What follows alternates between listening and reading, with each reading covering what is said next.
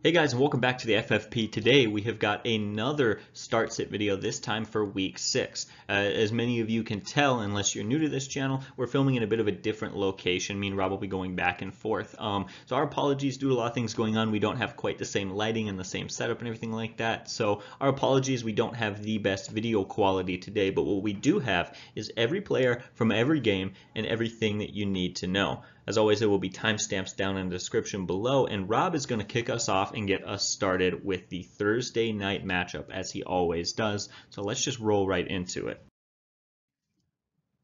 Let's start with the Patriots versus the Giants. Here, I'm going to start with the Giants players. Daniel Jones, the quarterback, right? Looked like Joe Montana versus the Bucks, but the rookie came down to earth when he faced the Vikings and the Redskins, and that's not surprising. One, he's a rookie. Two, he didn't get a lot of first team snaps in the preseason, things like that, so it's going to take a while for him to get the timing down and work out some issues there. Now he's playing the Patriots that statistically are the best defense in football. In fact, they're only allowing 6.8 points per game. Now, if you take away the two touchdowns the Jets scored versus them on defense, that actually Patriots defense is only allowing four points per game. And that trend goes all the way back to last year in week eight. Since week eight of last year, they're allowing under 10 points per game. They're only allowing 238 total yards per game. You need to sit Daniel Jones in this one. Don't even consider playing him. That's a no-brainer. Let's look at the running backs. Uh, Gallman is in concussion protocol. He's going to miss that, so he's not going to play. If you guys picked him up, sorry, he's going to miss that game.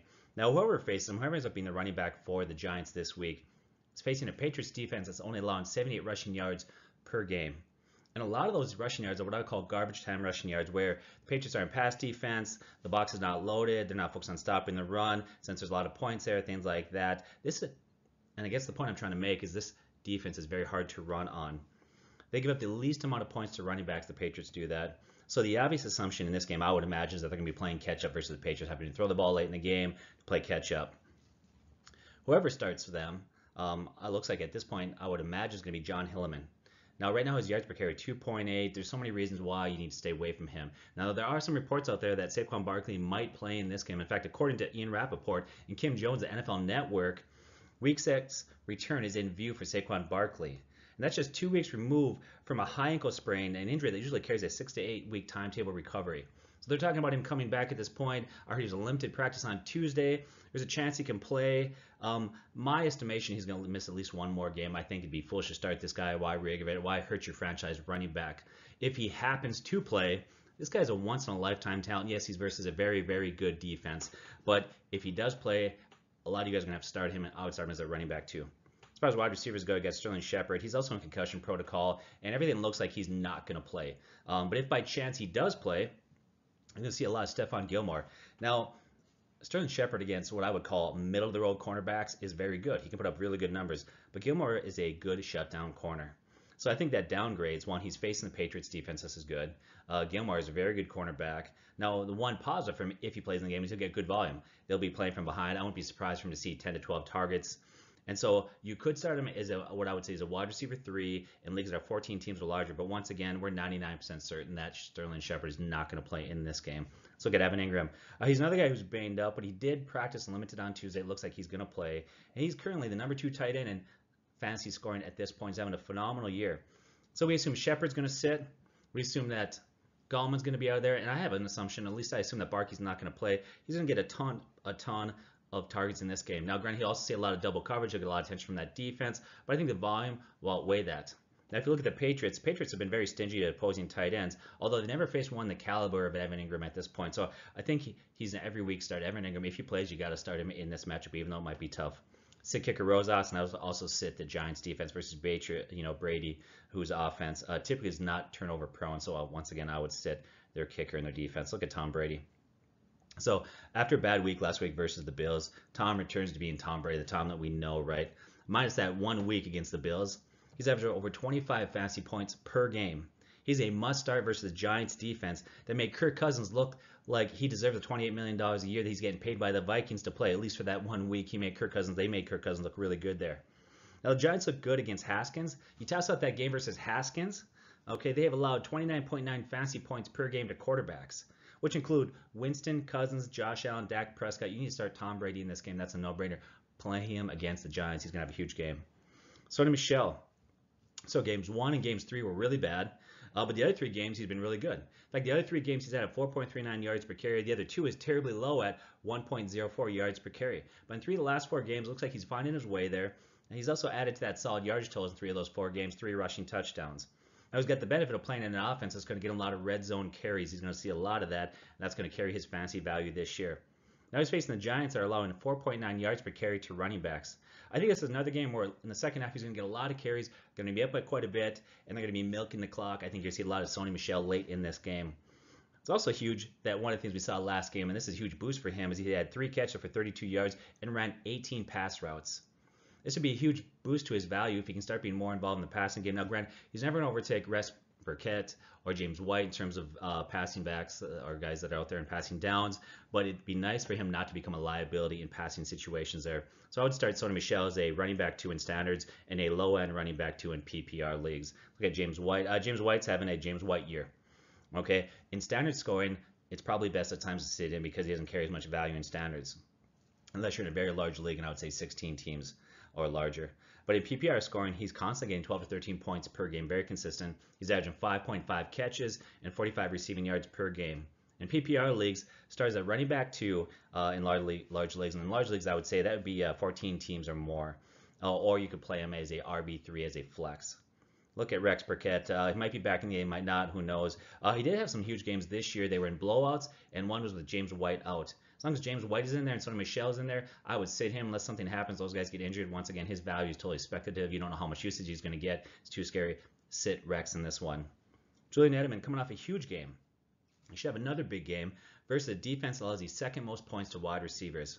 Started as a wide receiver two. Doesn't matter what scoring system you're in. Typically has better or his numbers are better in PPR leagues. But this week with Julian Edelman, play him in all scoring formats. Josh Gordon. So even with uh, Phillip Dorsett out, Antonio Brown gone. He's been really an average wide receiver, especially when you look at fantasy. Now, reports are the Patriots are looking to try to get another big name wide receiver in at this point. Uh, that tells me they don't think he's a Josh Gordon four to five years ago, that they don't think he's the answer. Might explain his lower numbers, uh, even when he's had great matchups. Still, you got to start this guy as a wide receiver three in a great matchup. He has a safe floor, even though he's been somewhat disappointing. Phillip Dorsett um, left last game with a hamstring injury. He is week to week. Doesn't matter if he plays at this point until he's 100% in a great matchup. I would sit him. As far as tight ends go, I would sit all tight ends there. Some might say, well, what about Ryan Izzo? Yeah, last week he did have two catches. He had a touchdown, but he's averaging one target per game. Sit him. Um, I would play Mike Nugent. Uh, start, you know, he's playing a good offense, so he's going to be a very solid play in this game. Play him. And then the Patriots defense, they're number one in scoring defense right now averaging 20 fantasy points per game against a rookie quarterback with the likelihood that Gallman, Shepard, and Barkley sit, play that Patriots defense in this one. All right, Rob. Now, thank you for that analysis. And now I've got the Panthers versus the Buccaneers as my first game. And this is actually a very loaded game with a lot of fantasy studs. We'll get started off with the Tampa Bay Buccaneers offense and Jameis Winston. Over the last three games, he has nine passing touchdowns and has averaged 28 fantasy points, uh, while the Panthers defense is good the production has absolutely been there for Winston, and it's no surprise with the weapons that he has in that passing game. I think Winston is a guy that you should be starting this week, of course. Uh, a situation I would avoid, though, is those running backs. Uh, with Peyton Barber and Ronald Jones Jr. is a very difficult situation because Ronald Jones Jr. is averaging a yard per carry more than Peyton Barber. Yet Peyton Barber has three touchdowns to Ronald Jones Jr.'s one touchdown. Is really a difficult situation where they're just completely splitting carries, and it's very hard for any of them to have any fantasy value. They really just chip away at each other. So that's a situation I would avoid if you can. I think you should hopefully have some better running options. Uh, Mike Evans, this guy has been phenomenal. He had back-to-back weeks. Uh, last week he struggled. The first two weeks he struggled, excuse me. But he had back-to-back weeks, week three and week four, where he combined for 75 fantasy points in those two weeks. He has been phenomenal. But he's been very hot or cold. And so we've got an interesting situation of really who is Mike Evans. And I think there's a lot of concern with the games where he struggled because it's not just been a little bit of struggle, it has been an absolutely major struggle. Last week he didn't even have a catch. But when you look at the numbers, he comes out week one, he's got this flu, he's very sick, and honestly, a lot of people were surprised that he even played. Week two was far from great, but he had four catches for 60 yards. So it's not horrible. He didn't completely disappear, he just didn't have a good fantasy day. And then last week, he has to go up against a good Saints team and Marshon Lattimore, who has been phenomenal this season. And I think some people really underestimate Marshon Lattimore. So let me read off something to, me, to you that I kind of looked in some of the numbers on him.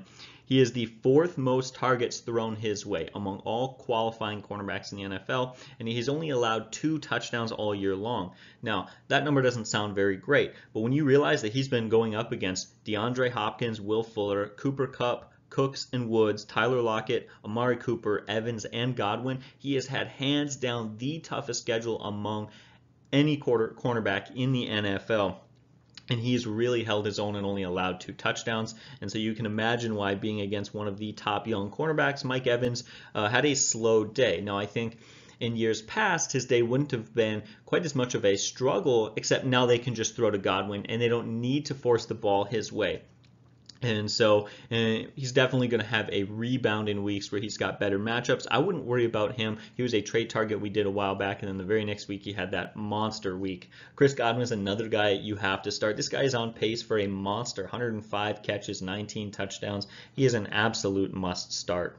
OJ Howard and Cameron Brate, both tight ends. Uh, I would avoid playing those guys. They are splitting roles, and much like their running back counterparts, are really just taking away from each other's value, and no one in that situation really comes out a winner. Uh, kicker Matt Gay, really surprising to see after struggling and missing some field goals earlier in the year. He's actually finished so far with the third most fantasy points among kickers. I think Matt Gay is a kicker that you should be starting this week. And the Bucks defense, they're actually top 10 in fantasy points as well, and they are playing Kyle Allen, who has looked very athletic, but he is a young quarterback. He looks very immature. He struggled the last two games, so I would actually start the Bucks defense a little bit risky but I definitely think that it could certainly pay off, especially if the Buccaneers put up some points and force Kyle Allen to throw the ball a lot. Flipping over the other side, um, let's continue on with the Kyle Allen talk. This is a situation where I would not be playing him. Now the Bucks have given up the fifth most fantasy points to quarterbacks, but you just can't trust this guy. There's too much concern, and how they're able to lean on Christian McCaffrey says that he probably won't be throwing the ball as much as people would like him to. Some young quarterbacks who are far from phenomenal can keep some value by running the ball a lot. With their mobility, they can do that, and then as well as throwing the ball a lot because their team is awful. The Panthers have a good defense and a good running game, so he's simply not getting the volume to make up for um, his lack of production. Christian McCaffrey, he has absolutely been phenomenal. You got to start this guy. He has not only scored the most fantasy points among any running back in the NFL right now, the next guy up, Dalvin Cook, has scored just 80% of his fantasy points, so that is absolutely crazy. We've got uh, Wide receiver DJ Moore. The Tampa Bay Buccaneers give up the most fantasy points to wide receivers. He's a guy that you've got to start. His last game against the Bucks, he had 14 targets, 9 catches, and 89 yards for 18 fantasy points. He is a must start. Curtis Samuel comes in as a borderline wide receiver three. Uh, I'm not a huge fan of him, but this matchup is great, and he as well had a very good day in his last game against the Bucks. Greg Olsen, Continuing on with this trend, had 110 yards, which is a season high, his last time playing the Bucks. Apparently that Buccaneers defense is an absolute mess. So Greg Olsen, again, unless you've got a guy like an Evan Engram or a George Kittle or Travis Kelce, you're going to play Greg Olsen this week. Absolutely capitalize on that good matchup. Joey Slye, kicker, he is second among all kickers in fantasy points. You got to start this guy. He has been a pleasant surprise for the Carolina Panthers. He's been very, very effective. And I would start the Panthers defense. They are not only fourth in fantasy points among all defenses, they play against Jameis Winston in that Buccaneers offense, which is a very good Bucks offense, but prone to turnovers and prone to sacks. And that right there is where it's at. That's where the fantasy numbers come from. So that is my wrap up of the Panthers versus the Bucks. A lot of fantasy talent in that game, but I'm going to pass it back to Rob for his next game. Now let's take a look at the uh, Seahawks versus the Browns. Let's start with the Seattle Seahawks. Let's start with Russell Wilson. Uh, what do you say about this guy? He's having a phenomenal year again. A 126 quarterback rating, 12 touchdown passes to zero interceptions. And that quarterback rating is not a fluke. Yes, it's a little high. It's going to go down. But in the career history of the NFL, only one quarterback has a better career quarterback rating than him, and that's Aaron Rodgers. This guy's having a phenomenal year. Doesn't matter who he plays, even against good defenses. And I think the Browns defense is good. I think it can be very good at times. Doesn't matter. Start Russell Wilson in this game. Uh, as far as running backs go, start with Chris Carson. So after three weeks of fumbling, he's had back-to-back weeks where he hasn't fumbled. And that's huge. As long as he can hold on to the ball and not fumble, he'll be the team's lead back in the bell call. Uh, he's had back-to-back games over 20 fantasy points. In fact, he's done that three out of five games this year. He's had back-to-back weeks with 100 rushing yards. Now, he struggled earlier with efficiency. First three weeks, he had a 3.5 yards per carry, but the last two games, it's gotten very healthy. His yards per carry last two games have been 4.53 there. He's a solid start as a running back, too. We got Rashad Penny. Uh, Penny has huge talent, um, but he's had a hard time staying healthy. And then you add to the fact that Chris Carson, if he doesn't fumble the ball, is going to be their lead back at this point. That usually leaves Penny on the bench. He's a guy that you can say typically would fall is what I would say is a running back three. I would sit him this week. What about wide receivers? Well, question I have to ask myself is Denzel Washington, is he going to be back? That's a huge question. If he's back, that downgrades Tyler Lockett's value somewhat. Let's talk about Tyler Lockett in this one. So last season, his metrics were insane. His production was through the roof, even though he didn't see a lot of targets. So how did he do that? How did he have such little targets, 70, and yet have good production the way that he did? Well, one, he didn't drop one catchable ball last year. They look at the stat, and it's once again, it's not targets, but what they call catchable balls. He didn't drop one catchable ball last year. The quarterback rating when thrown to was insanely high. That efficiency hasn't changed this year. The guy looks great again. He's got a 140 quarterback rating when the ball is thrown to him. He's first in league in catch percentage. Now here's the beauty. Last season he only had 70 targets, and we said that number is going to go up, right? We really believe that was going to happen, but he's a lot farther ahead than what we thought he would be in terms of increased production and targets. He's averaging 7.2 targets per game. He's on pace for 115 this year. He's on pace for 96 catches, 1,212 yards, and 12 TDs. That's wide receiver one production. You need to start him even if Ward plays. Now, if Ward plays, I think that he's a wide receiver two, mid range. If he doesn't play, if Ward sits out, he's a low end wide receiver one. DK Metcalf, well, he saved his game last week because he had a touchdown, so that was nice. But his three catches last two weeks off of seven targets is concerning. If you look at Will Dissly's report he has with Wilson, Lockett being the number one wide receiver, Carson and Penny running maybe 30 to 35 times a game, uh, you need to sit DK Metcalf as a wide receiver four. And then Will Dissly. Now, right now, Will Dissly's got the number one catch percentage among tight ends. He's rated by Pro Football Focus as the third tight end right now. He's number one in touchdowns, and that position is lacking depth. So you're going to play Will Dissly. Doesn't matter who's going to play, you need to start him. Uh, Jason Myers is a decent start at kicker this week, and the Seattle's defense, um, they've had some solid games against what I would say bad offenses. Now Baker Mayfield right now, he's turned the ball over. Added that Browns offensive line's a mess. Uh, they're getting tons of pressure on the quarterback. They can't stop anybody. We saw that Monday night's game. And that makes Seattle a very solid stream or play this week. You could play them. Look at Baker Mayfield the rookie magic appears to be gone. I don't know what it is. Now, I think Baker Mayfield's going to get back on track. I think they'll figure some things out there. Uh, but with so many good quarterbacks that you can play this week, don't force that. Don't play Baker Mayfield. Sit the guy. Tell he has a couple solid weeks under the belt, or he has a very, very good matchup, and neither one of those apply this week. So once again, sit him. As far as running backs go, let's look at Nick Chubb. He is a stud. I could give you metrics, numbers, things like that. Uh, but he's one of the best pure running backs in football. In fact, I would say him and Ezekiel Elliott um, are head and shoulders above all the running backs in terms of just being pure runners. So you need to start him every week. Doesn't matter who you play. He's very good. Jarvis Landry in this one is what I would call a, solid wide receiver three start. And then there's Odell Beckham Jr. If you drafted him, you are upset by his production. You're getting concerned, right? I get that. He has struggled. Can't deny that. But he's still Odell Beckham Jr. You're going to sit him? No, don't do that. He's got too much talent. We saw in week two what he could do there. So here's what I would say. Until Baker Mayfield figures some things out, he's now a wide receiver two, unlike the normal designation where we'd say he's a wide receiver one. So you need to start him, start him as a wide receiver two. Uh, I would sit Ricky Seals Jones at tight end. Uh, Austin Ebert, I would sit till that offense stops struggling. As far as the Brown defense go, um, besides one game to the Saints, Seattle playing the Saints, besides one game, they've only allowed 4.75 points to defenses. So sit the Browns defense versus Russell Wilson in this game. All right, thank you, Rob. For my next game, I'm going to break down the Texans versus the Chiefs. And I want to start off with the Chiefs because people have had some concern lately with Pat Mahomes. The last two games, we haven't seen quite the same Pat Mahomes that we have seen in weeks past. And yet, he has still scored 20 fantasy points in both of those games. And this week, he plays the Texans, giving up the sixth most fantasy points to quarterbacks. So don't get cute. Don't try to do something too fancy. And don't sit this guy. Absolutely need to play Pat Mahomes. Another guy that I really think you need to play is LeSean McCoy.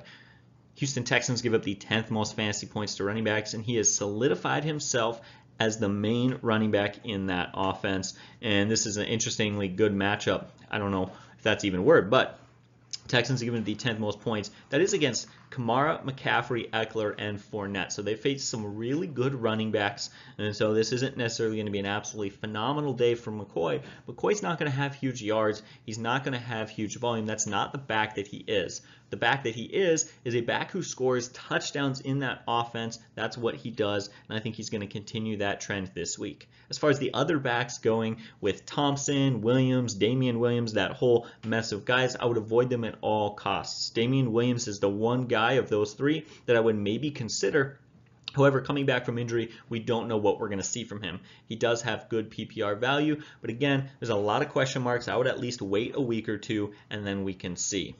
As far as the wide receivers go, Tyreek Hill is still out, and Sammy Watkins is questionable this week. He has got a banged up shoulder and hamstring. I'm not going to say anything more on that, but I will update you guys on Friday on our injury update video, so absolutely make sure to check that out. And this is an interesting situation because after your top two wide receivers are out, they have got Demarcus Robinson, Mecole Hardman, and Pringle and uh, this is an interesting situation, like I just mentioned, because which one of these guys do you play? If Sammy Watkins starts, I don't think that you can trust any of these wide receivers. I think this situation makes me very uncomfortable. Sammy Watkins is out, the guy I like most is probably Demarcus Robinson, but it's still a very uncomfortable situation. What I'll say about this, if you want to take a flyer, you want to take a shot on one of these guys, absolutely go ahead. It very well could be a great week for them against the Texans defense that has struggled. But these guys are by no means week to week starters for you. Hill is going to come back, Watkins is going to come back, and oh yeah, Travis Kelce is still there. Damien Williams is coming back who catches the ball in the backfield, and LeSean McCoy does as well. And so you can't trust these guys as long term options, though if you'd like to stream one of them for a week, go ahead and do so. I am going to be avoiding it this week because it's very hard to tell where the ball is going to go. Of course, Travis Kelce is a must start. I'm not going to say anything more on that. You guys are obviously smart enough to know that. Harrison Butker, he is an average play this week. I wouldn't drop him or do anything fancy, make tons of moves to try to figure out a better kicker option. I would just play him.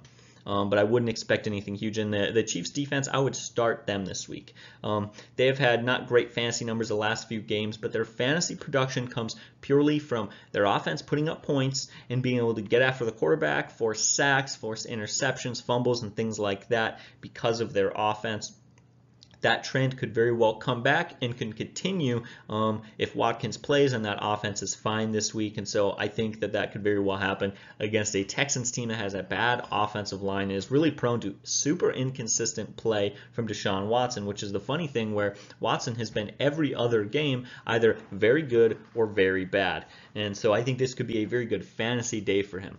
I'm not going to break down any of his football production as a whole, but when you go against a Chiefs team that is going to put up points and a Chiefs defense that is not all that good, that could be a very good combination. Of course, what Will Fuller did last week bodes very well for him. Let's get to the wide receivers now. Normally do the running backs, but I want to address this. DeAndre Hopkins, he is a must start. The Chiefs gives up the ninth most fantasy points to wide receivers.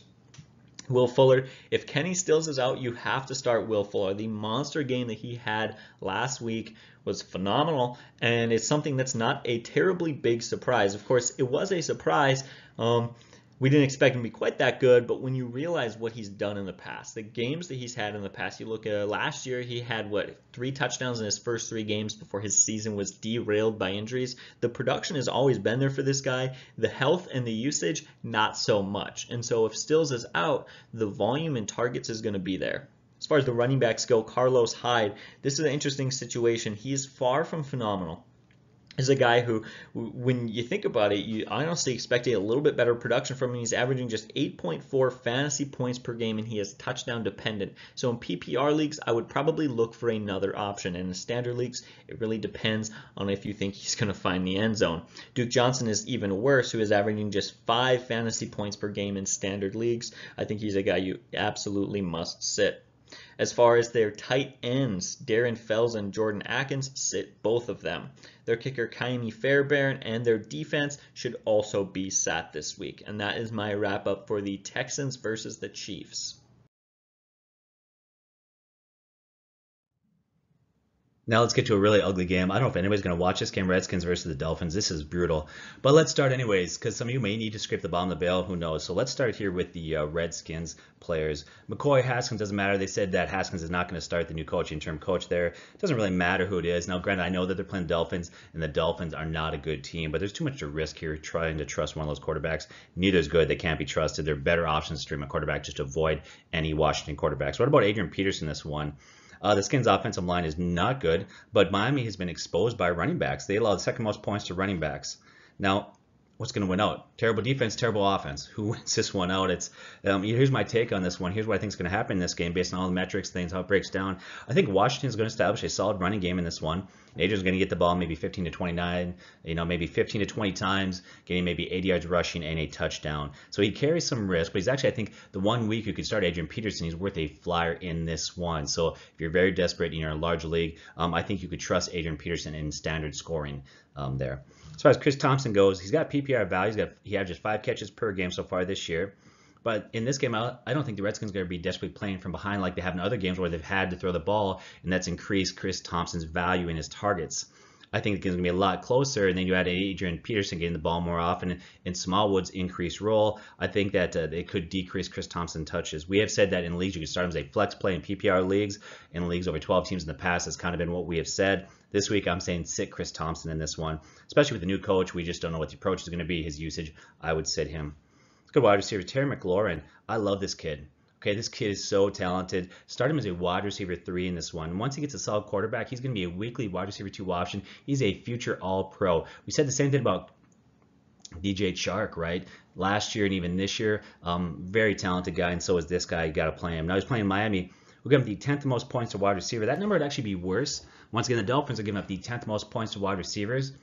But the reason why that number is not worse is because in the second half, teams don't have to throw that much because they're beating them by a ton. So that number is actually deceiving. They're probably much worse against wide receivers there. Um, in this game, I think it's going to be closer. It's not going to be a blowout. I think Terry get 12 to 13 targets in this game and have 100 yards.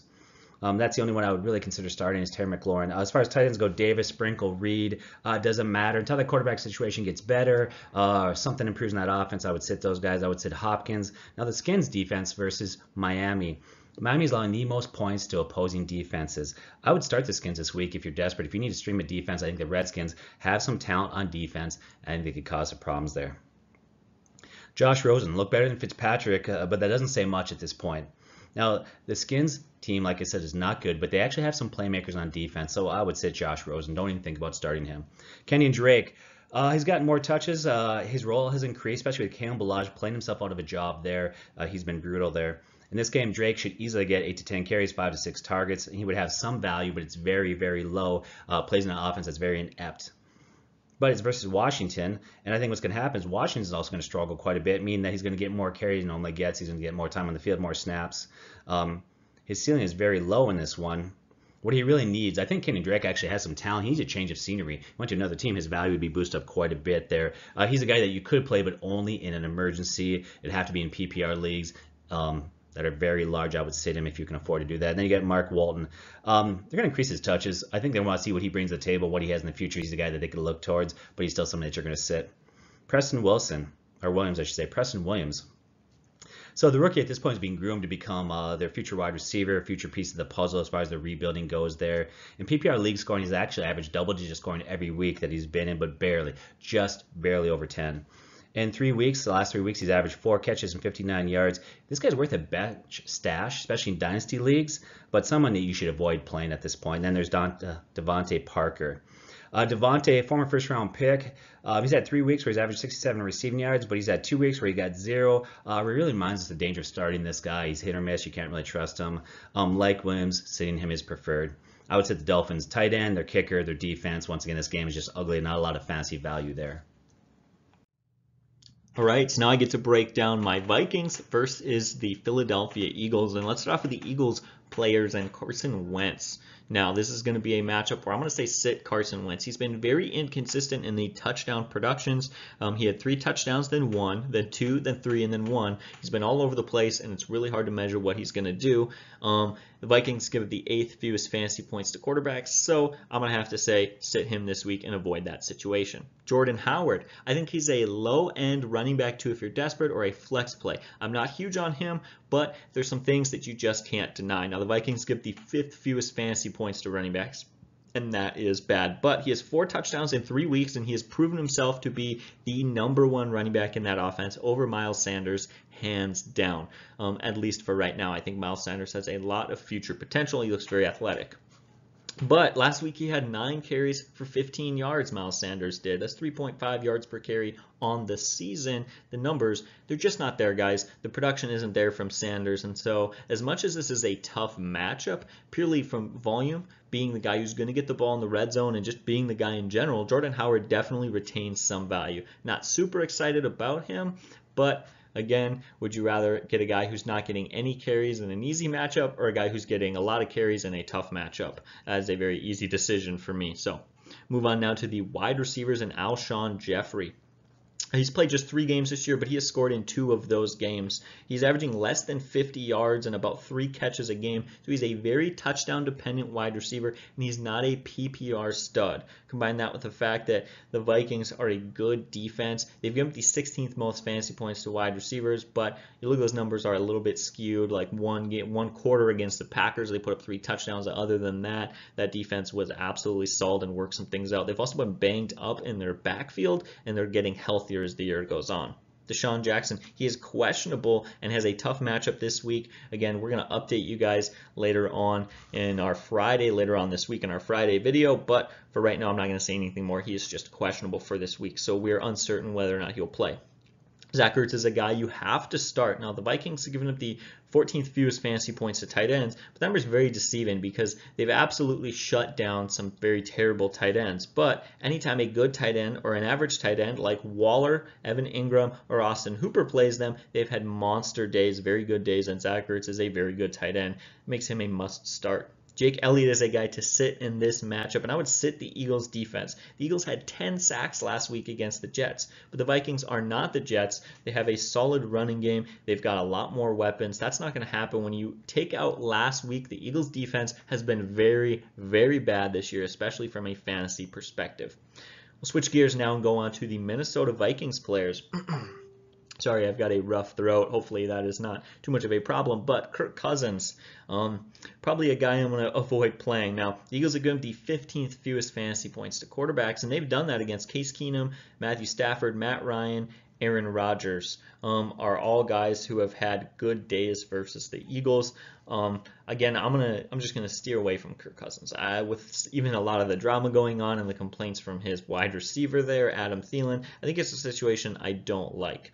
Um, again, the turnover proneness, you lose a lot of points for that. And again, just the fact that he's not really having a lot of guys that he's throwing to right now. The Adam Thielen has been fine. We're going to talk about him. You know, let's just talk about him now. Adam Thielen has really impressed me. He had seven catches, 130 yards, and two touchdowns last week. He's been solid. He has, I believe, four touchdowns on this season, and he is really one of the bright spots of that offense. He looks great. He's a guy you've got to start against the Eagles, who give up the fifth most fantasy points to wide receivers. Running back Dalvin Cook is an absolute must start. I mentioned it earlier. He was second among all running backs in fantasy points, so you absolutely have to play him. The other wide receiver we got to talk about is Stefon Diggs, and this is a situation where I'm going to say probably sit him or start him as a wide receiver three. He's averaging just five fantasy points per game with the drama, the rumors about him being possibly traded, which he's not going to be traded, guys. I don't think that's going to happen. But with those rumors, the drama, and the lack of production, this is not a game that I am very excited about. This very well could be Stefon Diggs' first really solid game of the season and the game that really turns his year around fantasy wise. It could be, but that is a risky play. So for me, he comes in as a wide receiver three. Irv Smith and Kyle Rudolph, both tight ends, is a situation you got to sit both those guys. Very hard to tell what's going on there as they work Irv Smith in, and Rudolph has been a disappointment for years. Uh, Dan Bailey is a guy to sit, and the Vikings defense, I would sit them as well. They're a good defense, but they're far from a good fantasy defense or a great fantasy defense, and the Eagles have given up the eighth fewest fantasy points to defenses. Sorry, I feel like I was talking very fast there. As always, you guys can, I guess, replay the video a little bit if you want. You can also ask a question down in the comments below, and I will do my best to answer it. But I'm going to pass it back to Rob for his next game. Let's talk about the Saints versus the Jaguars at this point. I want to start with the uh, Saints players. Bridgewater or Brees. Now, the reason why I'm talking about Drew Brees at this point, there's actually videos going around him throwing and catching balls, seem to indicate that he could return sooner than a lot of people had planned. Now, I assume Drew Brees is going to sit at least one more week, and you know why would you risk it, especially with Teddy Bridgewater playing really well? So why risk an early return for Drew Brees and re-injure that hand? Um, with that said, let's break this down a little bit as far as who they're playing. Now, they're facing the Jags. That can be a tough defense at times, but this season, the Jaguars, in five games, I've allowed three quarterbacks over 300 yards passing, and two of those are not top tier quarterbacks. And two of those games was Flacco and Marcus Mariota. Now, they miss Jalen Ramsey. They need him to get back there very soon. Now, if he comes back, that obviously helps, but the Jags are getting up the ninth most points to quarterbacks. If Drew Brees returns, okay, that's obvious. Just start him. You know that. Drew Brees is very good. If not, what about Bridgewater? You can pray Bridgewater in this one, but he does carry some risk. I see his numbers reverting back to the first two weeks that he started there. I think I'm going to play more conservative against a defense uh, that has the potential to bring pressure there. Now, last week we advised start, starting Teddy Bridgewater, uh, but this week we're going to say, you know, it's probably better for you to find a more proven, safer option at this point. I'd probably sit him. As far as running backs go, Alvin Kamara, uh, with Brees out, his total yards are solid. Uh, he's actually on pace to beat his best total yards. In fact, he's on pace to have 1,865 total yards, which is better than any other season in the NFL. He's also on pace to break his most catches per season. He's at 81. That's been his high. He's on pace to have 83. He's too good to sit. The only thing that's really down for him right now is his touchdowns, but that could go up, especially when Brees returns. Start Alvin Kamara. He used to be a high-end running back one. I would say he's still a very good mid-range running back one. Uh, Michael Thomas. Michael Thomas, uh, he might see a Jalen Ramsey. Uh, I mean, you know, Jalen plays. Now, if Jalen Ramsey plays, he becomes, he goes from a wide receiver one to a wide receiver two. But every league that I've ever been involved in, I've ever heard, every league at minimum requires starting two wide receivers. So you're going to start Michael Thompson, it doesn't matter. Even if Jalen Ramsey does play and it dumps, bumps down his value a little bit, it's a no-brainer. Start him. He's also on pace to break career best. Michael Thompson on pace to break career best in terms of yards, catches, and touchdowns. Now, Jared Cook, I like Jared Cook in the preseason, but with Drew Brees there, um, I think you need to sit him until Drew Brees comes back, looks healthy, and they build up that chemistry again. Wil Lutz is a good play at kicker, and I would start the Saints defense. They can bring pressure. They could create some problems for Gardner Minshew in this one. Let's get to Gardner Minshew.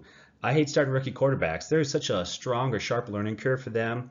You add to that on paper, the Jags, um, on paper, appear not to have top-notch skill position players.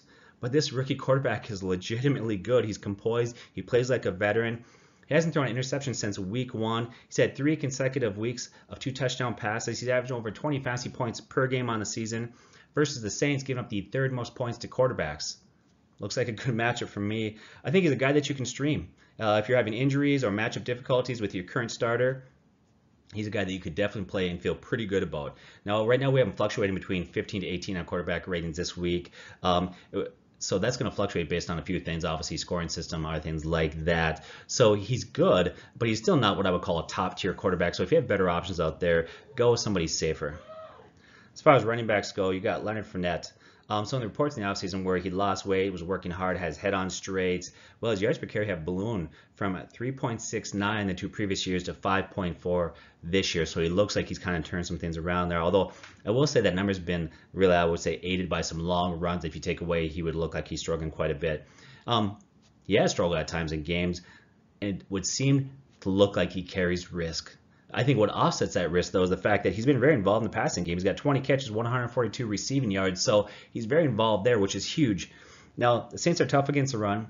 Now, only six fewest points to running backs at this point, but I think you need to start him as a running back, too, and here's why. He's a clear lead back. He's got nobody else on the team there. They're going to feed him. He's going to get 15 to 20 carries every game, plus 45 targets every game, so he's a mid-range running back, too. Let's look at Dede Westbrook. I think you're going to see a lot of targets in this game. I think the wide receiver will see a lot of targets trying to play catch up with the Saints offense there. Now, Dede was a darling of a lot of people in the preseason, but the first two weeks he very much disappointed. But the last three weeks he's rebounded very nicely. Last three weeks he's averaging 8.6 targets, 5.7 catches, and 65 yards. Last week being his best performance with seven catches and 82 yards. I think that's going to continue to improve for a couple of reasons. One, Gardner Minshew is going to get better, learn, grow in that role as a quarterback, and DJ Chark is going to draw more and more attention from opposing defenses, and that means less attention for Dede Westbrook out there. I think that's going to be good. And the Saints give up the six most points to wide receivers, so he's a very solid wide receiver three start. Uh, Chris Conley sit him. Uh, Dede and Chark are the uh, clearly ahead of him in terms of production, targets on that team. Since week one, his production has dropped. And then you got DJ Chark. Um, if the Saints are smart, Lattimore will probably line up against Chark. That could lower his bar. Maybe Dede will see him. I'm not really sure if it's going to be Chark or Dede who's going to see Lattimore at this point. We're not sure who's going to draw that assignment. We said it last summer, though. It doesn't really matter. Um, last summer we did a video called Players You Should Know. We said it earlier in this year also in our waiver wire. This guy is very, very talented. Currently, he's fifth in wide receiver scoring in fantasy fifth in yards, third in touchdowns. He's got off the chart skills. He's an all pro, all world talent. Started as a wide receiver, too. Um, there's a possibility Lattimore could shadow him, so we'll bump his value down to say he's a low end wide receiver, too, but he's still wide receiver, too. You need to play. As far as tight ends go, O'Shaughnessy's out for the year. Sit all Jags tight ends. Lambo is a nice main range kicker starting this one. I would sit the Jags defense. All right, so now I'm here and talking about the Ravens versus the Bengals. Let's start off with the Ravens and Lamar Jackson. Lamar Jackson started off the season red hot, seven touchdowns in the first two games. But in the last three games, he has just four touchdowns. The production has absolutely slowed and definitely has to start to worry some Baltimore Ravens fans what's going on there. I think they're going to fix some things. I think they're going to be fine, but his fantasy value is clearly not as high as many people once thought that it was. The Bengals have given up the eighth most fantasy points to quarterbacks this season, but I think that number is a bit skewed, and I don't think that that is necessarily going to, I guess, apply to Lamar Jackson. They also give up a lot in the running game, and their uh, Baltimore Ravens defense is very good. So I imagine that he's not actually going to be throwing the ball as much as many people would hope for. I don't think he's going to have a huge fantasy day. I would avoid starting Lamar Jackson. The guy I would start, I think you absolutely have to, is Mark Ingram. Not only do the Bengals give up the second most fantasy points to running backs, the guy has six touchdowns in five games. Combine that with the good matchup, like I just mentioned, he is a must start at running back, hands down and easily wide receiver Marquise Brown. Uh, really, every week this year has equated to less yardage totals for this guy. And as Lamar Jackson's production has slowed, so as his. I think that you should sit Marquise Brown. He is nothing more than a very I guess I call him a wide receiver four at this point. Um, he does have some high upside, but there is no consistency there, and he is an option that I don't feel comfortable putting in my lineup. I don't know if you guys do, but I definitely think with Oh, really, as we talked about, like in our last video, the waiver wire options, you could pick up a guy and plug in that I would feel better than him, and so that's really where I'm at with it. Mark Andrews, he is questionable this week, a little bit banged up. We'll update you on Friday. If he plays, he is a must start at the tight end position. Justin Tucker, He's been great, and this is a good matchup. He's a great kicker. He's a must start, guys. He really is. And the Ravens defense, I would sit them this week. Um, they have amassed a just whopping eight fantasy points combined over the last four games. For whatever reason, that Ravens defense has seriously struggled fantasy wise. I would sit them this week. And that rounds up our Ravens players. Let's move on to the Bengals. Andy Dalton. It's an interesting situation because Andy Dalton's had some good numbers, but with John Ross and AJ Green out playing a Ravens defense, we just talked about how they are struggling fantasy wise, but they have still given up the 15th fewest fantasy points to quarterbacks, so they are not a bunch of losers there at least. Um, Andy Dalton is a guy I wouldn't sit. Again, if he had some more weapons there, if John Ross was playing, I would definitely consider it the other way, but I'm not going to be playing him this week. Joe Mixon is a guy went over 100 yards last week. He was still really held back by that offense and its struggles, and this is a tougher matchup this week. I don't imagine most of you have better options than Joe Mixon. For a lot of you, he's going to come in as your running back too, or your flex play. Far from excited about this guy, um, but I don't imagine that you should be sitting him this week. Again, it's one of those situations where don't get cute. He's going to get you some fantasy points. He's going to be an okay option. Unfortunately, he's probably not going to be an amazing option this week. Tyler Boyd is a must start. Man, he seriously benefited last week. 14 targets, 10 catches, 123 yards, and a touchdown. Absolutely play this guy for sure. And their secondary wide receiver there in Cincinnati with both those guys, Green out and Ross out, is Auden Tate. And I'm not a huge fan of this guy, but the last three weeks have been good to him. If you're looking for a plug and play, he might be an option for you. Far from my favorite option, um, but a fair wide receiver three option you should sit tight end uh, CJ Uzomah and Randy Bullock in the Bengals defense. I would just sit all three of those guys as a situation that I want to avoid. They've really struggled fantasy wise. They have. I want to keep this video short, so I'm not going to say anything more on that and just keep it pretty point blank. But I'm going to pass it back to Rob as always, and then I'll be back in a little bit for my next game. Let's look at the Rams and the 49ers in this one. Start with Jimmy Garoppolo. So the Rams' last two weeks have been lit up by Winston and Wilson. That defense has gotten just torched. But that same Rams defense still has a lot of talent. Aqib Talib, Aaron Donald, a defense that's capable of making times tough for opposing quarterbacks. In fact, the first three weeks versus Bridgewater, Cam Newton, and Baker Mayfield, they only averaged 9.5 fantasy points in those games. Now, I think it does help that Clay Matthews is going to be out. I think Jimmy Garoppolo could be a solid play. But I think this is the way that the 49ers want to approach a lot of games. They've got a great defense. They love to run the ball with a number of guys and love to just cram it down your throat there. I think the 49ers can help it, not only in this game, but many games. They don't want Jimmy Garoppolo to throw the ball over 30 times per game. I think there are a lot better plays out there you could stream if you need a quarterback. I would stay away from Jimmy Garoppolo at this point. Far as running backs go, yeah, Tevin Coleman. Uh, he had a great return, had a nice game, good yards, 16 carries, 97 yards, great usage, great snaps. He also had a touchdown. But here's the concern that I have: Matt Breida was very good also in that game. Matt Breida is so talented. He is so fast. Every time he touches the ball, he's a threat to go the distance. He's so good. And we saw that in his 83-yard touchdown run he had in Monday night game. Now the downside for Breida is he's smaller often battles injuries, hard time staying healthy there. You had Coleman's return, then you look at Wilson at running back. Wilson's got four touchdowns this year. Mostert's been solid there. That's a lot of mouths to feed. Now, Coleman and Breida, they're going to run hot and cold um, if you look at them week to week, but they're too good to sit. You really need injury to clear some things up there. But in the meantime, I think you need to play them this week as low-end running back twos. Against the Rams, giving up the seventh most points to running backs. I think they're going to try to establish a run early. As far as wide receivers go, you got Samuels, Pettis, Goodwin, Bourne, doesn't matter. All those guys have distanced themselves or done enough to really become a guy that you can trust, sit all wide receivers. Then there's George Kittle at tight end. He's a stud tight end one. Uh, you to start him every week. He found pay dirt last week. He caused all sorts of problems for the backfield of the Browns there. Breaking tackles, creating matchup problems, you name it. Let's go to kicker Gould. Um, he's missed five field goals in 12 attempts. I would sit him. Then the 49ers defense. That defense is very underrated. They're second fantasy points behind the Patriots at this point. Start them. As far as quarterbacks go, Jared Goff.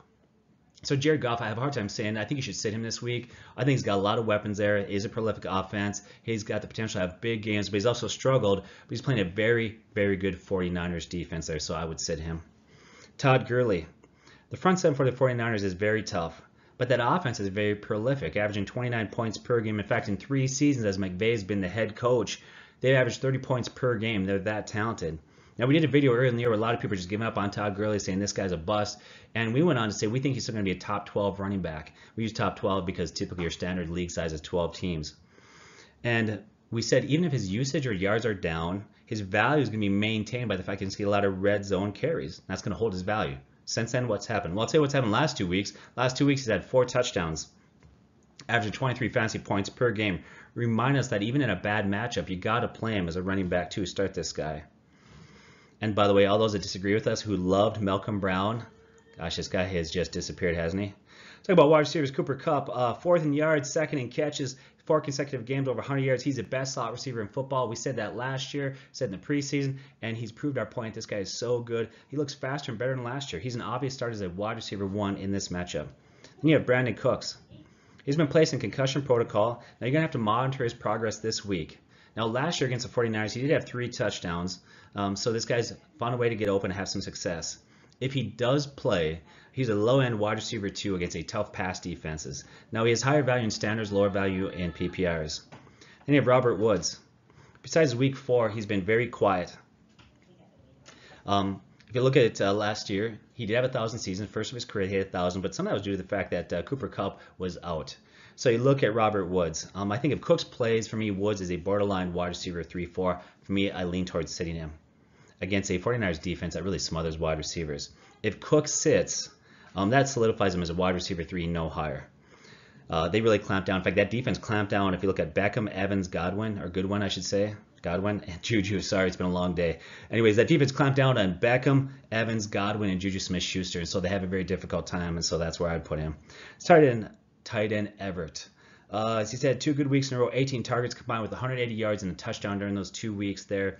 The third year tight end looks like he's really made that jump. Now he's not a top 10 tight end. Uh, there are tight ends that are out there that are good, um, good, but with a lot of question marks at the position. And the fact that San Francisco loves to bring pressure, I think it result to a lot of shorter throws, and Gerald could get, uh, I would say, maybe uh, eight to 10 targets uh, in this game. He would be, uh, I would fall into the tight end range of maybe 8 to 12 at this point. Greg Zuerlein, uh, currently first in kicker points. Start Greg Zuerlein. That's a no-brainer. Now the Rams have yet to break this. Rams defense have yet to break double-digit points. Uh, and San Francisco has only allowed four sacks all year. So I would sit the Rams in this one.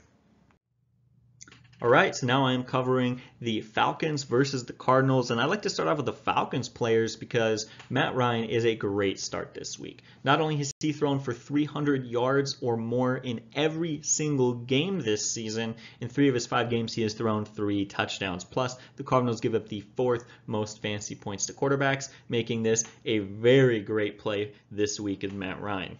Running back Devonta Freeman kind of goes quite the other way. Not only do the Cardinals give the 10th fewest fantasy points to running backs, he really, at least yards per carry wise, has really been outran by running back Ito Smith. He's been a big disappointment and struggled this season. But the thing that's most, uh, I guess, makes me most nervous is that the Cardinals have allowed the 10th fewest fantasy points to running backs, but they have done that against Christian McCaffrey, Joe Mixon, Mark Ingram, and Kerryon Johnson, a very good set of running backs.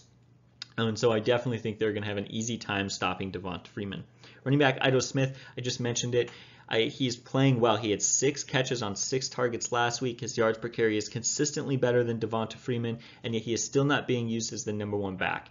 Um, in the future, I very well see by the end of the season Smith being the number one back in that offense, but as of right now, that's not the case. You can't start this guy. Wide receiver Julio Jones, his last two games have been less than stellar, but you can't panic. You can't freak out. This guy has four touchdowns in five games. You absolutely must start him in a good matchup. Calvin Ridley is the same. He's very inconsistent, but three of the five games this season have been great. Been very good. Have been very good games, and so it's kind of one of those guys where you put him in there, and some weeks he hurts you with a bad matchup, but other weeks he's going to have a huge day and he's going to help propel you to a win. You just kind of have to take the good with the bad, I guess wide receiver Mohamed Sanu. This is interesting because it makes me so nervous saying play this guy um, because there's just so much talent in that offense. And yet, we've got a quarterback who's throwing over 300 yards every game. You've got a good matchup. This guy's safely going to get you about five catches every game. The yards and the touchdowns aren't exactly there, so I favor him a bit more in a PPR league, but he is at best a low end start or a flex play. Nothing too much. I would probably look towards some more safe options wide receiver Austin, or excuse me, Austin Hooper, the tight end. He's a guy you got to play. The Cardinals give the most fantasy points to tight ends, and he's had a good year. He's a PPR stud at the tight end position. I would sit the Falcons defense and kicker Matt Bryant just to make things very quick and easy there. And we'll move on now to the Cardinals.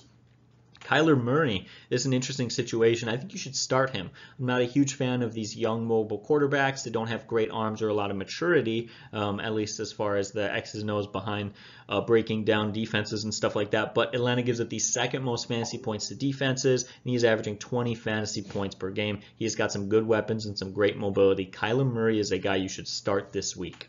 David Johnson is another guy you have to start. Is a good matchup. He's a PPR stud. He is used a lot. I mean, just absolutely play this guy. That is an obvious start. Move on now to the wide receivers. Christian Kirk is questionable this week after missing last week's game versus the Bengals. We will update you on Friday. Larry Fitzgerald. If Christian Kirk misses, Larry Fitzgerald becomes an absolute must start and a wide receiver too in a matchup against Atlanta that gives up the second most fantasy points to wide receivers.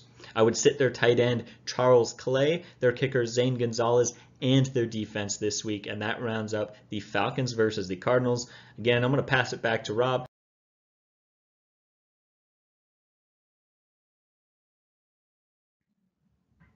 Take a look at the Titans versus the Broncos. Start with Marcus Mariota. Denver, even without Chubb, is a very good tough defense against the pass. They're only allowing 11 points per game to opposing quarterbacks. Sit Marcus in this one there. Let's look at running back. Start with Derrick Henry. Uh, four touchdowns in five games. A clear lead back. Uh, he's weekly running back two in standard leagues. Now he faces Denver defense that faces a very similar back in terms of like running style and size. That was Leonard Fournette. He gouged them for 225 rushing yards. So uh, maybe we'll see a similar thing there as the Titans will run the ball early and often in this game. Now, if you look at Derrick Henry, he's very deficient in the passing game. Yes, he did have a 75-yard receiving touchdown this year. I know that that was an outlier. That's what we call an anomaly. That's not who he is. His skill set is very clear. He's not a good pass-catching back. Meaning in PPR leagues, his value drops a little bit. Uh, in those leagues, I say he's a borderline running back two or three, depending on league size and your bench options. But this week, I would start him in both formats there. You should get a heavy workload. So we got wide receivers. We can look at wide receivers for the Titans, uh, Brown, or let's say Corey Davis. Uh, the up and down wide receiver, they they face a very solid defense there, and corner Chris Harris. I would sit all Titans wide receivers in this one, err on the side of caution, avoid them. As far as Delanie Walker goes, after a solid start to the season, uh, he's been very quiet the last couple weeks. Uh, we assume his targets are going to increase this week as the Broncos will lock down their wide receivers. I think he's got better days ahead, so I would start him.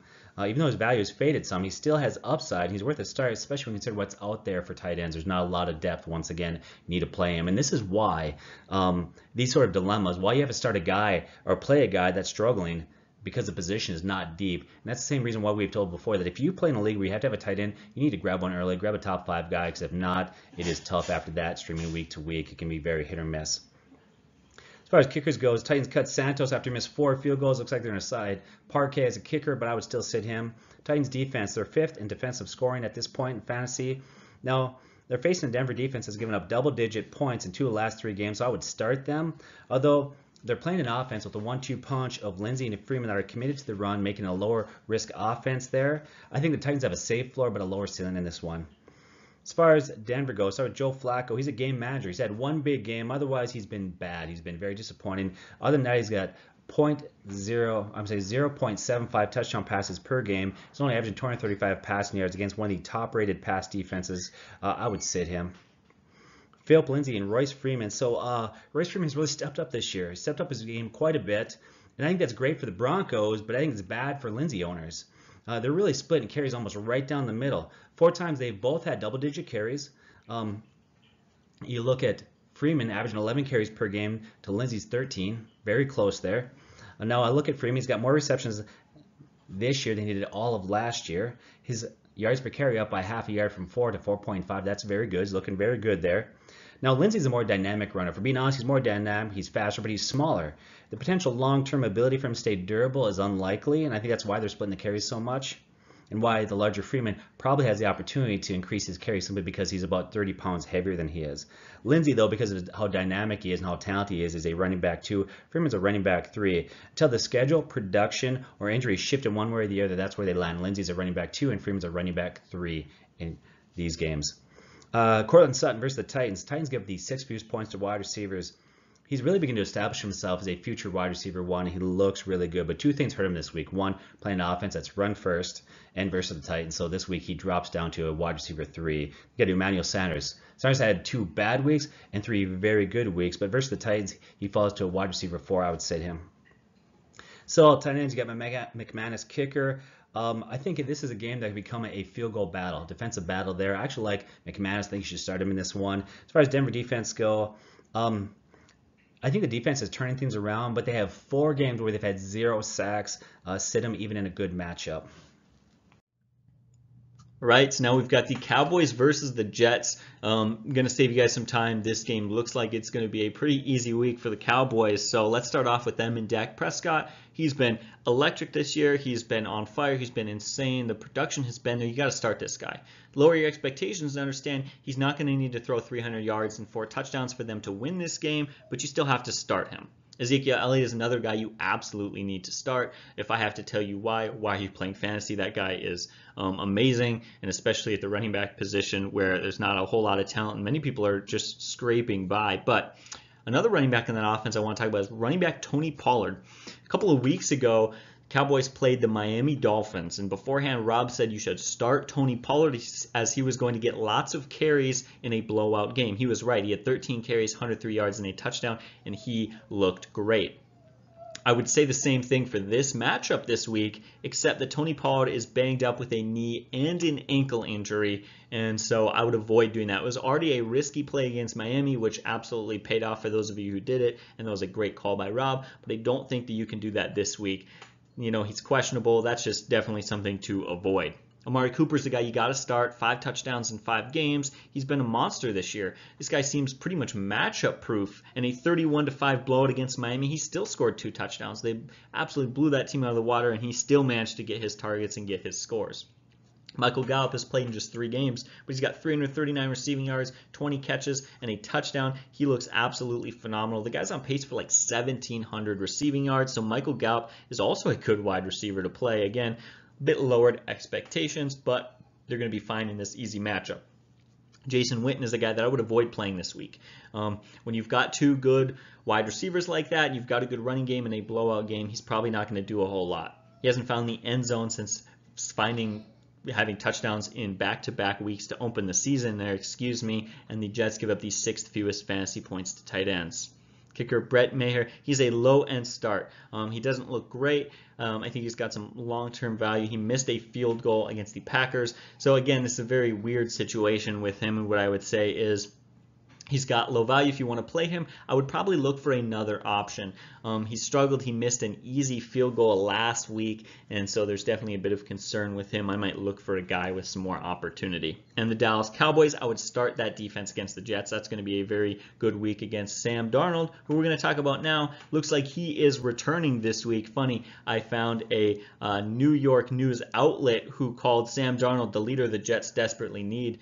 Um, if that's where your franchise is right now, I feel very bad for you guys. Heck, he played in just one game so far this year, but his 41 passing attempts in that game equated to just 175 yeah passing yards and a touchdown and so i'm definitely going to sit him this week against a very very good cowboys pass defense uh, Le'Veon Bell is the guy you got to start. He has 32 catches so far this season. He's on pace for 128 catches.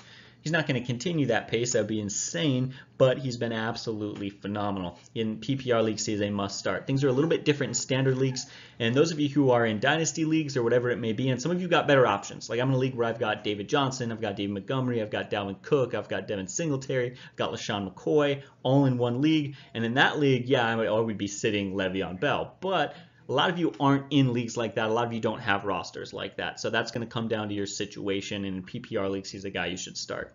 Both Robbie Anderson and Jamison Crowder, you got to sit those guys. The Dallas Cowboys give the third fewest fantasy points to wideouts, and they've done it against Sterling Shepard, Michael Thomas, Terry McLaurin. So they haven't done it against scrubs. In fact, they've given up just 6.3 fantasy points per wide receiver per game. Uh, the Jets tight ends sit them, their kicker, Sam Ficken, I would sit them, and their defense. So that rounds this out. I'll pass it back to Rob, and then I believe I have one more game after this. Now to the Steelers versus the Chargers. Start with the uh, Steelers. Look at Mason Rudolph. He's going to be out. Concussion protocol there, at least most likely. Everything's trending towards him not playing in the game. That's going to leave Devlin Hodges start. In fact, ESPN's Chris Mortensen reports Devlin Hodges expected to start week six against the Chargers. Uh, he looked fine in limited time, but just that very limited time, his body work is very small, and it's too small to really make any assessment or assumptions about what he can do or may do or what to expect. I would sit him. As far as running backs go, look at James Conner. I think the Steelers are going to want to run early enough and take pressure off of Hodges there to have to throw the ball, take pressure off of that pass rush. Um, but if I'm the Chargers, I know what I'm going to do. I'm going to load the box, try to shut down the run, and force him to beat me throwing the ball there. I think he's going to face a lot of loaded boxes in this game. Now, he's been very active in the passing. That's good for Conner. But finding running room has been harder this year. He's had a career 4.5 yards per carry going into this year, but this year it's only 3.3. That's probably going to continue in this game. Probably get 20 carries in this game, but he might get 20 carries for 60 yards. Um, very low yards per carry. Now he's been a lower running back too, and he's got more question marks. Playing the Chargers allow the 12 fewest points to running backs. If you have a solid backup this week, and I mean that, if you have a, a good backup, this might be the week that you want to sit James Conner. But don't sit him unless you have a viable, good backup. And here's why. I think the efficiency may not be there for James Conner, but he's going to get a lot of volume in this game, especially with Jaylen Samuels out. Jaylen Samuels has knee scope today. He's going to be out for a month. So that means this is going to be James Conner's team. There'll be some other guys there that'll get some carries. Obviously, rookie running back that's going to get some carries there. But uh, he's going to get a lot of volume. And that leaves James Conner as a running back two slash three based on your league size and scoring. As far as wide receivers go, I got Juju Smith-Schuster. Last game, he had 75 yards, seven catches, and a touchdown. Just reminds how talented he is. Um, Take away one bad game on the year, he's averaged 79.5 receiving yards. That's on pace for 1,272 yards. Not bad. I think the one concern I have in this game is going to see Casey Hayward, who's a solid corner.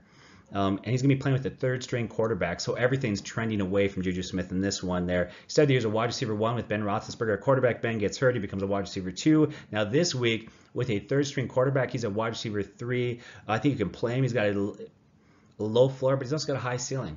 So for a lot of you, you're still going to play him. I would sit Diontae Johnson. I would sit all tight ends this one. And Chris Boswell, I would sit this offense. Could struggle in this one. Sit their kicker. Now, the Steelers defense, uh, they've really come alive. In the last three games, they're averaging 13.6 fantasy points per game, 13 sacks the last two games. But I think the Chargers are going to run the ball a lot with Gordon and Ekeler and take a lot of pressure off that Steelers pass rush. I think it's safe to assume with Devlin at quarterback there, uh, Chargers won't have to throw the ball a lot. And that's going to limit their throws. That's going to limit sacks, turnovers. Um, and the Steelers are on the road in this one, so uh, it's not an ideal week to play the Steelers. I would sit their defense. Let's look at Philip Rivers. Gosh, when I watch him play, he reminds me of Brett Favre so much, a gunslinger. I love that he takes chances. He loves the game. He's going to have great games, but he's going to kill you with poor time interceptions. That's just who he is. Accept it. Now, he's had three good games. He's had two poor games. But I think in this game, the over-under is going to get lower. And so I think with Gordon returning, them running the ball more often, they're not going to lean so much on him throwing the ball there. Um, I would sit him versus the Steelers. In the last three weeks, are only allowing 11.5 points to opposing quarterbacks, so I would sit him in this one. Then you get Melvin Gordon playing a defense allowing the fourth most points to running backs. The fourth most, that's a lot. Now, his usage was there in the first week that he was back, but production wasn't. I'm going to call it rust. I think that's going to improve. Now, this week could be better versus the Giants, and he must start his little running back, too. Then you have Austin Ekeler. Now that Gordon is back, his role will expand, and you have to downgrade Austin Ekeler a little bit there. Now, he's played really well, but he struggled in a few areas. One way he struggled is a few goal line carries where he struggled. That's an area where Gordon excels. He's had 38 touchdowns in three seasons, plus his 3.8 yards per carry for Ekeler. Um, that could use some improvement. I think that's an area where Gordon's going to improve the running game there.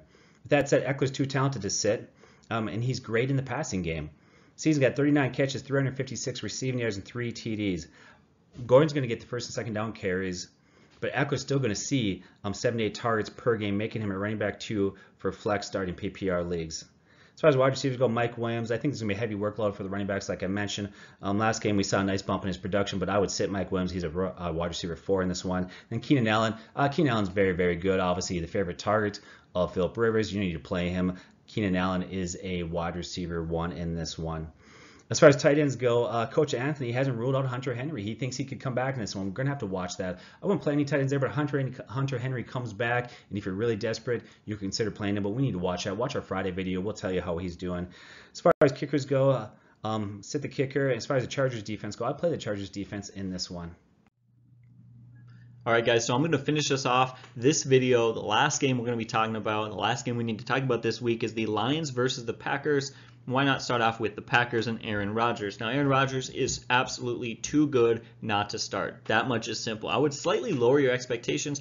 I feel like that's my catchphrase for this video, but I would. Uh, being that the Lions over the last three games have held Pat Mahomes, Philip Rivers, and Carson Wentz to just two passing touchdowns combined. Um, I still think you have to start Aaron Rodgers. I think a lot of people are going to get fancy. They're going to go make some drops and some pickups, and they're going to start like Daniel Jones or whatever. They're going to get burned. You know, after his big week one Daniel Jones had, came out in week two. People started him against Washington. It was a bad day for them. So don't get too fancy. Just play him this week.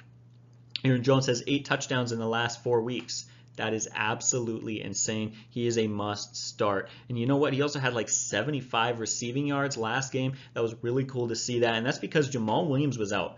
Oh, his fantasy value is insanely high with Jamaal Williams is out. Now, he is currently marked as out versus the Lions. That could possibly change, but being that it's out, even if it gets upgraded to questionable, I bet you that he will sit with a concussion. And as long as he does, Aaron Jones keeps very high fantasy value.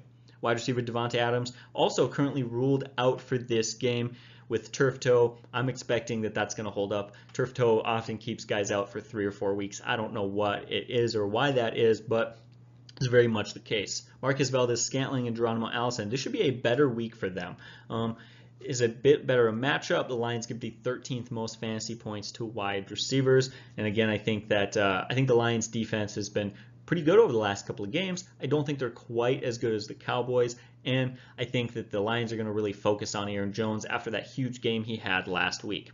Jimmy Graham is the guy who benefits the most from Davante Adams being out. He has 12 targets, 9 catches, 102 yards, and a touchdown since uh, Davante Adams has been absent. He has absolutely capitalized on that. And so if Adams is out at tight end, I would actually start Jimmy Graham. I don't absolutely love him. Oh, but if you're looking for a stream play this week, he's definitely the guy. Mason Crosby's had three straight weeks with at least 10 fantasy points, so you should start him. He's been a really reliable kicker this year, and I would sit the Packers defense. Flipping sides now to Matthew Stafford. Um, this interesting situation. The Packers have given up the seventh fewest fantasy points to quarterbacks, but that number is very skewed. They've beat up on some bad quarterbacks like Trubisky, Cousins, and Flacco. The last two solid quarterbacks that they have played, Carson Wentz and Dak Prescott. Carson Wentz threw three touchdowns, and Dak Prescott threw 436 yards. So it's very clear that if a good quarterback plays against them, he's going to have a good day. I don't think that Matthew Stafford is going to have a huge day, but I'm expecting somewhere around 250 yards and two touchdowns. Kerryon Johnson, he's been a major disappointment this year, um, but things are starting to look up for him. Now, Green Bay Packers allow the third most fantasy points to running back, so the matchup is good for him. And he had an awesome day last week 29 touches and 157 yards in his last game. He is 23rd in fantasy scoring, um, so that makes him a bit of a disappointment. I know a lot of people drafted him in the top, you know, probably 16 running backs and thinking they'd like to get some more production out of him. But at 23, he is still in the top 24. That makes him a starting running back, and things are looking up. He has increased touches three games in a row. This could very well be sort of a breakout game for this season that really gets him back on track to being the fantasy running back that many people expected. I would start Kerryon Johnson this week. Kenny Golladay is another guy to start. He is 18th in fantasy points among wide receivers. He's got four touchdowns in four games, and he is a absolutely crucial part of that offense. Marvin Jones comes in as a medium wide receiver, three play over the last two games. He has nine catches, 178 yards, and a touchdown. Um, he is far from amazing. I definitely think that he has a ceiling, but he's been productive. If you're looking for a wide receiver three, Marvin Jones fills that role for sure. Move on now to TJ Hockenson. After attempting to hurdle a guy in last game, he had a, a, bit of a fail on that one, hurt his shoulder and has a bit of a concussion. Looks like he could very well miss this game, but that is a questionable situation, so we will update you on Friday. Finally, kicker Matt Prater in the Lions defense, I would sit both of them. This is a pretty quick and easy video for me to go over, so that was very nice. Um, quick and easy way to finish off this video. As always, guys, we would let you know uh, to just drop a comment down below if you have any questions. And thank you so much for checking out our channel and supporting us. You guys have a great day and God bless.